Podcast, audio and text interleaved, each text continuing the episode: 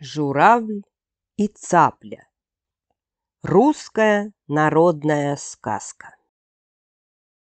Жили-были журавль да цапля. Построили себе по концам болота избушки.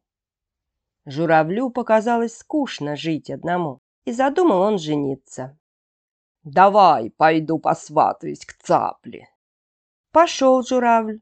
Тяп, тяп, тяп, тяп семь верст болотами сил, приходит и говорит. «Дома ли цапля?» «Дома». «Выйдь за меня замуж». «Нет, журавль, не пойду за тебя замуж. У тебя ноги долги, платье коротко, прокормить жену нечем. Ступай прочь, долговязый». Журавль, как ни солоно похлебал, ушел домой.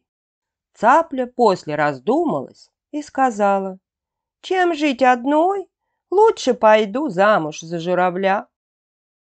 Приходит к журавлю и говорит, «Журавль, возьми меня замуж». «Нет, цапля, мне тебя не надо. Не хочу жениться. Не возьму тебя замуж. Убирайся». Цапля заплакала от стыда и воротилась назад.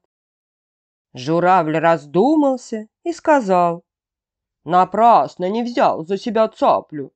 Ведь одному-то скучно. Пойду теперь и возьму ее замуж. Приходит и говорит.